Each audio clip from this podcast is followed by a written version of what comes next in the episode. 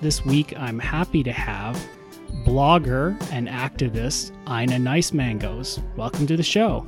Thank you for having me.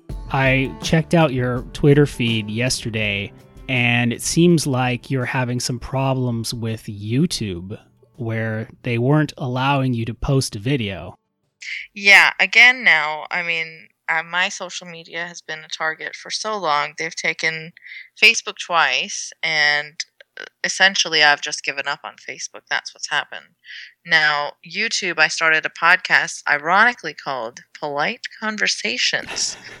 uh, and it's meant to really just be a, like, a space where people can discuss things that they may disagree on, but, you know, show that we can build bridges civilly discussing uh, ideas that we may or may not agree on. And this content was deemed offensive by YouTube. Apparently, it was flagged for repeated or severe violations of the community guidelines. And the first time, overnight, I mean, I finally managed to upload the video and then I left it. I didn't share the link. I said, I'll wake up and I'll share it. And when I wake up, the account has been disabled, the video has been removed, and apparently I've severely violated a lot of community guidelines. And I don't think that the if you listen to the podcast, it's nothing controversial at all. There's so much stuff on YouTube that's actually like promoting homophobia, wife beating, uh, religious clerics saying all kinds of things, uh, actual Nazis, anti Muslim bigots, saying all kinds of things. And these people are not flagged or removed. But mine, and then the second time I tried again, recreated a new YouTube account with an entirely new email address so that it wasn't linked to the one that was, you know, uh, it, they gave me like strikes or whatever, so I couldn't even create another YouTube account uh, from that email. So I created a new account, email account, then created a new YouTube channel. And again, within 12 hours, I wake up and the video has been removed. So you're saying that before you even sent it to anybody, like shared it on Twitter or, or that was Google? the first time. But the Oh. second time, I had uploaded it and shared it already. Um, and many people, you know, uh, t- tweeted about it, shared it, whatever. So it perhaps reached a larger audience than zero, which I, I don't know how last time they managed to shut it down before They- I shared. you're obviously you're obviously on their radar if that's the Clearly, someone's watching what I'm doing. Um, and it's got to be a few people because I don't think YouTube would make it that easy to remove a video that doesn't really violate anything. But it seems to be, I mean, the only thing I can think of is that a group, perhaps a large group of people, are just flagging my content. And that's what's getting it removed so quickly. I mean, what is the egregious? I, I mean, is this like Franz Kafka's The Trial? Like, do they not tell you what the problem is, or They don't. They just say you've been uh, reported as uh, violating community standards, so your video has been removed. And then they say you have one shot at an appeal. So, yeah, and it has like a character limit, which is not longer than a tweet. So, you can't really go into any detailed explanation. so and so- so much for nuance, right? Yeah, so then you appeal and you send it off, and either they'll respond or they don't. They've never responded to my appeals. That's it. One shot. Yeah, so that is very Kafka-esque. I mean, And- um, you know, ironically, people, other people have, have offered to kindly mirror the content and put it up on their YouTube channels, and it stayed up for weeks. Several people have the same content up and without issue, but they're not ex-Muslim. They're not Muslim at all. So what's the topic? Like, do you have any suspicions as to why they might no, have? I mean, well, okay. So I'm interviewing Maryam Namazie, Right. who's also controversial, quite so, and she's been, you know, people have attempted to bar her from speaking at universities and have her work shut down, have her videos taken down, but un- unsuccessfully uh, for the most part. And recently she did a talk at uh, Goldsmiths University in London, where her talk uh, was uh, spoiled. Uh, she was heckled and harassed even by the Islamic society of that university. They sat in the front row, they banged the tables, they were they had their phones on full, they kept WhatsApping each other to disrupt her. And one time they the guy even pulled the plug on her projector. They switched off the lights. Like it was total harassment. These these six year olds or something? Why can't No. they no, because it sounds like that. I mean, Yeah. And, and so is this, I mean, it's a shame because, you know, as a liberal, as someone who considers himself a liberal, uh, when I hear the word, you know, safe spaces or, or what have you on, on universities, it sounds like a good idea. And, you know, um, when you have, but I guess the problem is that when you have people who are actively attempting to silence other people, you've got Here's a real problem, thing. especially in a university where people are supposed to be able to hear multiple viewpoints and make up their minds. Yeah, I don't think universities are a good uh, place for these safe spaces. Obviously, everyone should be safe and no one should feel violated. That's just a given. But these safe spa- spaces demand safety from ideas, and that's ridiculous. You go to university to learn, to grow, to hear opposing views. You should be able to handle views that you don't agree with, uh, you know, in a mature manner. How else are you going to learn? if you keep being shielded from ideas that you just can't handle. Like, you know, I'd be willing to talk to a white supremacist, no problem. Of course, I don't agree with them. I'm a person of color myself. But I do find it fascinating. I want to hear their views. I want to hear how they can possibly come to that conclusion. I don't run away screaming safe space, safe space. And this Islamic Society, they sent a, a, a letter to the university to try and stop Maryam from being able to speak at their university. And in that letter, they um, use the term safe space. And that reminds me all the time how Muslims, who basically are um, the majority within our community, they are the, the ruling class over ex Muslims and dissenters. And they demanded uh, that, uh, you know, it wasn't a safe space if Maryam was allowed to speak. And it's so funny because if anyone needs a safe space, it's an apostate, you know, someone who is threatened and uh, you know, some people's interpretation of the ideology demands that they be killed or at least punished. And these people demand that she be censored. They harassed her, they heckled her. If anyone needed a safe space, it was her. It, you know exactly, and if you have like take for instance the Bangladeshi bloggers, or or you'll have uh, even um, I mean safe spaces. Um, I mean, for me, i it's almost you're really clouding the term because uh, you're you're kind of ruining the term because a safe you, you for instance an open atheist would need a safe space if they were in Saudi Arabia or right, but Pakistan that's like or a Bangladesh. physical safe space. Like, yeah, we need to be safe. right? They would literally not for my need security, right? Yeah. And and But all so, so this is one of my theories that maybe it's the society, the Islamic Society or whatever that prevented her from, or tried to prevent her from speaking. Maybe they were the ones that didn't want this interview up because we talked about that. But then again, I mean, the actual video of her speaking at their university has not been removed, despite them attempting to have it removed. And plenty of other Maryam Namazie content is available on YouTube. So why would it be because of that? It doesn't. I don't know. It does not. None of the, the theories I have make sense on why they're targeting me.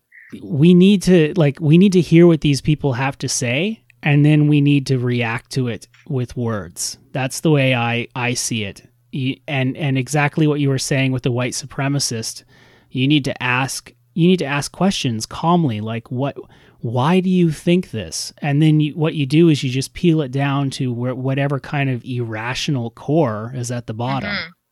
Well, exactly. Why should ideas threaten you? Even if they offend you, they shouldn't threaten you that you want them to be silenced. How else would we know that certain bad ideas exist? I mean, obviously, there's plenty of things that offend me, especially as a feminist.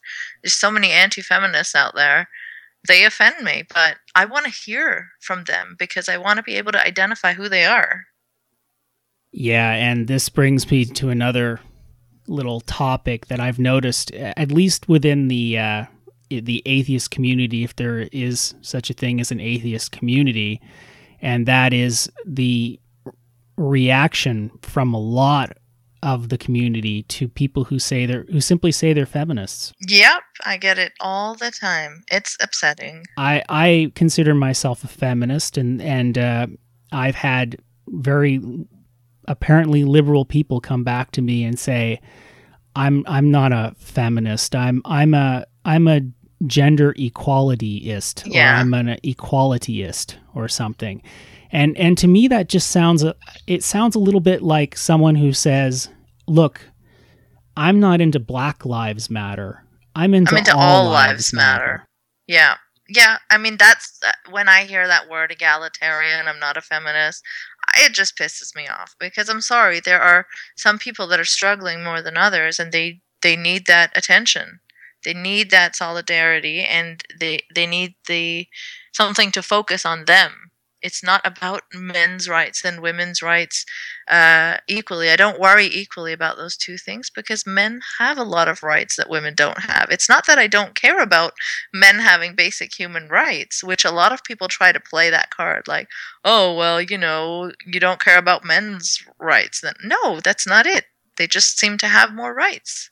Well, I, I would use the word personally. I'd use the word privilege, um, and it's something I've noticed as a as a white male, um, as a six foot high white male growing up, is that um, there there is there is still something there really. Um, Well, and that's the other thing within the atheist uh, scene that a lot of people say that if we're uh, not experiencing Sharia like punishments, women are not being stoned to death, and these uh, issues are not worth fighting for. We like we largely don't need feminism in the West, and again, that upsets me greatly because we don't need to be literally stoned to death to have uh, a need for feminism. There's so many things that need improving upon. and that I think that's part of it too. Improvement. I- I- it's not like we're going to ever. I don't see this as ever happening anytime soon. I mean, I think that a lot of the social constructs that we have would have to break down or be reorganized before we have anything. We reach any kind of state where we could say, "Okay, we're all done with that. We we got equality. We're good to go." Right? I mean, I think that it's always going to be something that we need to work work at and Well, and that's the human that's human nature, right? Like we'll never uh, just be satisfied with everything being perfect because there's always going to be need to improve something. it's funny because you, you're not going to get a lot of argument i think from people about that but when you turn the when you turn on the introspection you know that's where the problem is where you start getting like right. Looking We at are a lot better. Without a doubt, we do a lot better in terms of women's rights here in the West, but that doesn't mean that, you know, uh, there isn't problem with healthcare and, um, you know, uh, abortion services and just the way women are treated uh, in the workplace, wage gaps, childcare, these things they all matter. These are important. Part. Just even just walking down the street. I mean, women are still treated like sex objects, and some people don't seem to think that that's the problem.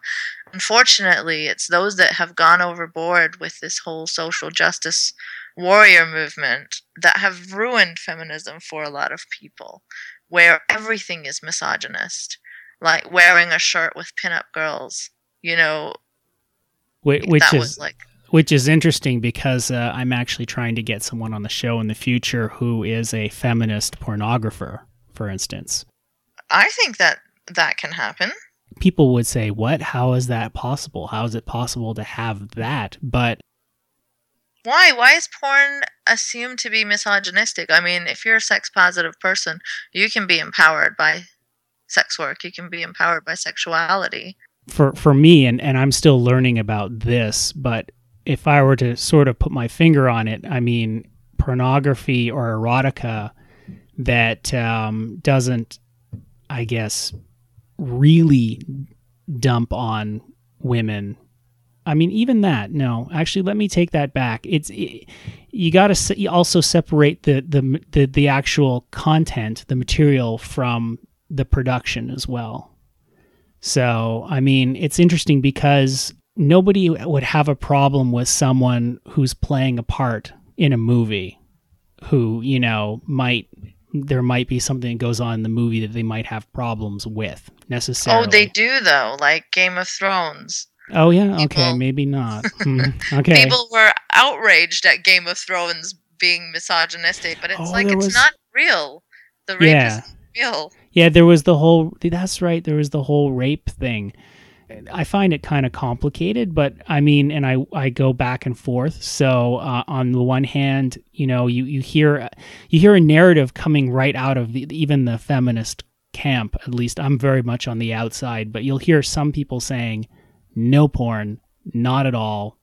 Yeah, I mean, right? the sex negative radical feminist perspective that I'm not on board with. I think these are the people are the part of the problem. They're uh, part of who has ruined feminism and uh, kind of taken it in a direction that overlaps with religious um, puritanism. They they don't want uh, sexuality. They think a lot. Some radical feminists think that heterosexual sex is always rape.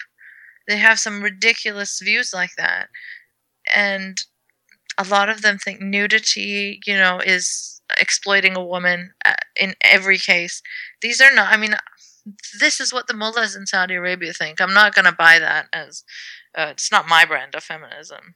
I remember being part of a Facebook group back in the good old days when I had Facebook. It was like a bunch of radical feminists discussing feminism, and quickly I felt very alienated in the group because their views were absurd to me. There was a story about a woman who had abandoned her child, and they were all um, blaming the patriarchy for this. Like this woman was the victim in it. Like how she she was expected to do the role of a mother, and she was never really given a choice. So she had had enough, and she walked away from her child. You would never hold a man accountable in that way if a man left his child. Man, and I'm like, yes, I would. I think anyone abandoning a child is horrific, and I don't think she's a victim at all. She's an awful person for for just walking away from her child. And then I was called a misogynist, and yeah. Yeah, so you you've had your your your your Facebook taken away, and and you I've actually heard uh, in the interview in the CBC interview where you were ta- you were talking that you've been called a white supremacist, which is interesting. I don't know what kind of crazy complex you must have for that. I mean, you're going to have to get some serious help if that's for real, right? People got to believe that you have some serious internalized uh, self-loathing if that's the case. that's what they think I i- is the matter with me. Uh, many of them that that that's why I betray my people and criticize my uh, religion of birth. But it's ridiculous. I was never given a choice in what religion I was going to practice or my family was going to practice. It has almost never made sense to me. It's got nothing to do with race. I just think that the misogyny, homophobia, irrational, um, harsh things that God says just don't make sense. That has nothing to do with white supremacy. People think that humanism, feminism, these things are like white concepts, and I think that's really more offensive than anything else uh, because these are human concepts. Fighting for equality is something that humans should strive for. It's not something that, you know, only white people want. These are not things I've learned from white people and wanting to be like white people. It's just something I innately want is equality and freedom. And in Urdu poetry, there's a long-standing tradition of, uh, you know, tongue-in-cheek atheism and questioning God. And these are the voices that are oppressed as we're taken over by a more and more hardline uh, version of Islam. You don't have a problem with Muslims. Not at all. And and I mean, you don't have a problem with Muslims. You don't have a problem with them thinking. I mean, I am from Muslims. How can I have a problem Yeah, against my own family? It's yeah. Yeah, and, and and I mean, you don't. You're not trying to. I mean, ban them from. Uh, I don't know, doing what they want to do in a in a free and liberal society, etc. I mean, No, I'm not trying to ban them, but when something is stepping on the human rights of others, it is everyone's duty to call it out. Exactly, and and that's where I think that there's a there's a like a it's almost a blind sight, blindsided rather liberalism. It liberals who are supposed to be interested, I think, in um, human rights and uh, equal, you know, equality for all. They very much are when it's Christianity. Yeah, they're, they, that's well within their comfort zone, right? Mm-hmm. Uh, and that that is what I guess uh, Western, uh, white, predominantly um, liberals. That that those are the that those were the, the some of the units of oppression against them that that they they fought against. But when it comes to um, people in other cultures, when it comes to people in other countries, when it comes to predominantly, you know, brown people in, in places like Pakistan or, or Saudi Arabia, it, seems like uh, um, these same liberals they say they say, well, it's their culture or mm-hmm. or I guess at some core level maybe they, they think that their brains aren't wired properly that the noble the noble savages in the other country uh, have their own religions which keep them on the the straight and narrow while you know people in the the west have they they can be I guess they're capable of supporting. Yeah, but that's so this. patronizing, isn't it? I mean, that's that's racism right there. I mean, and this is I mean, I'm I'm deliberately I guess, trying to paint it uh, mm-hmm. that way. But at core, I, I, get the feeling that that's it. That that you know that um, a a an oppressive religion is not good enough. I mean, it's not satisfactory. It's not. It cannot be supported in in a secular West, right?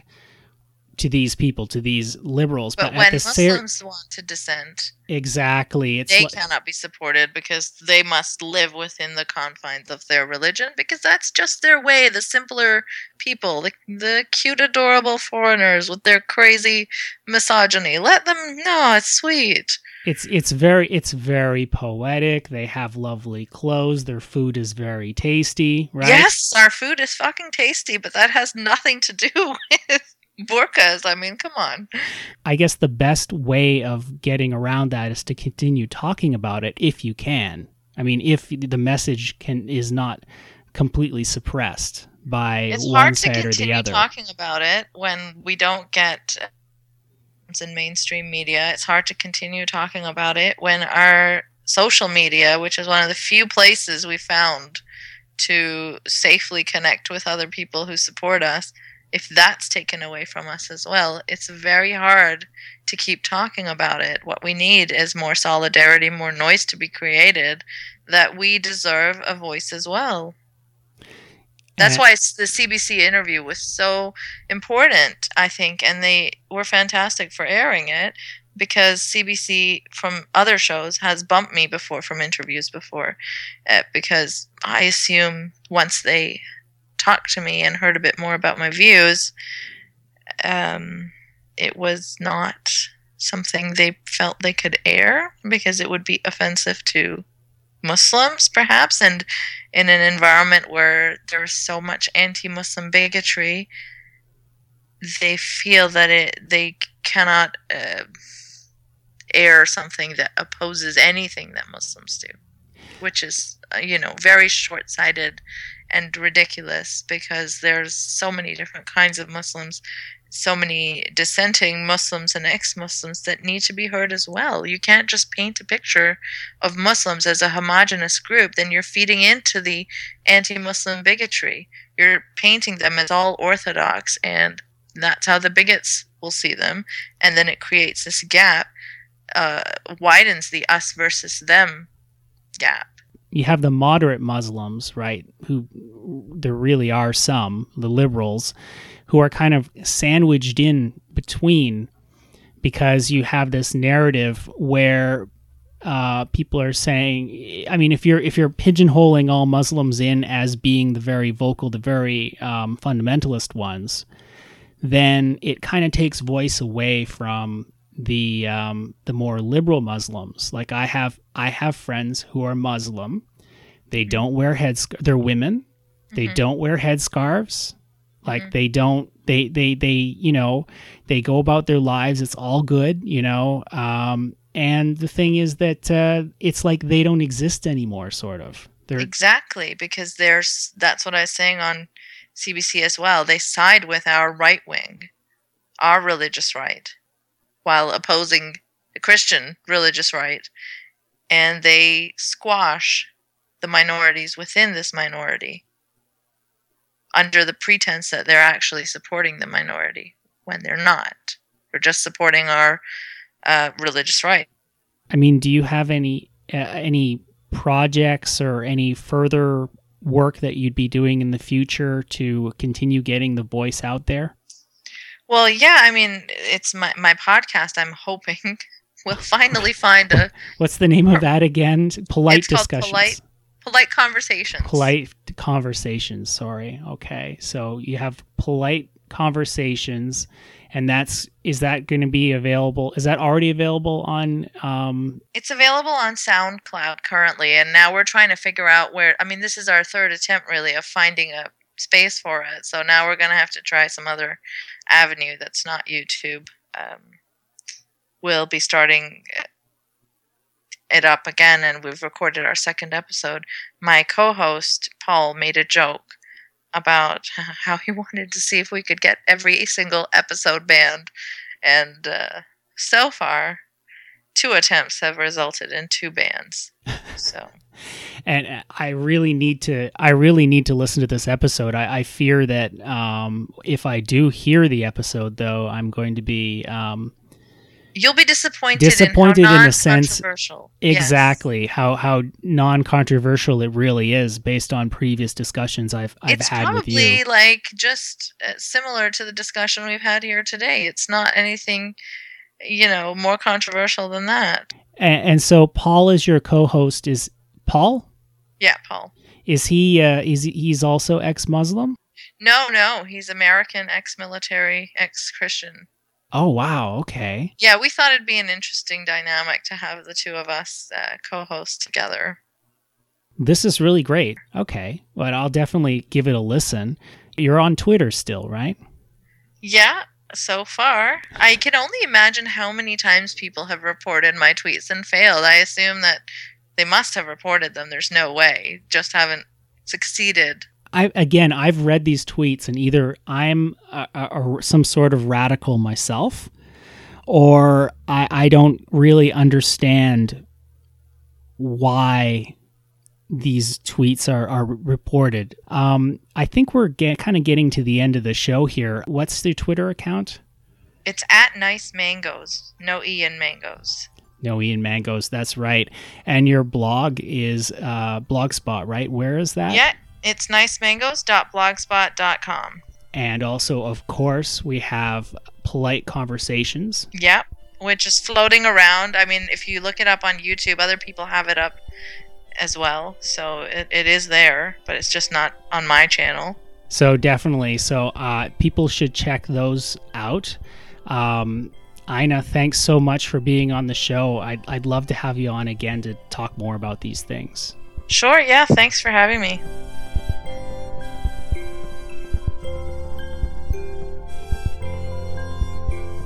Thus concludes this episode of My Secret Atheist podcast. Music is as colorful as ever by Broke for free, and Behind the Seas by Possimist. Both are available for download at freemusicarchive.org. Thanks for listening and tally ho.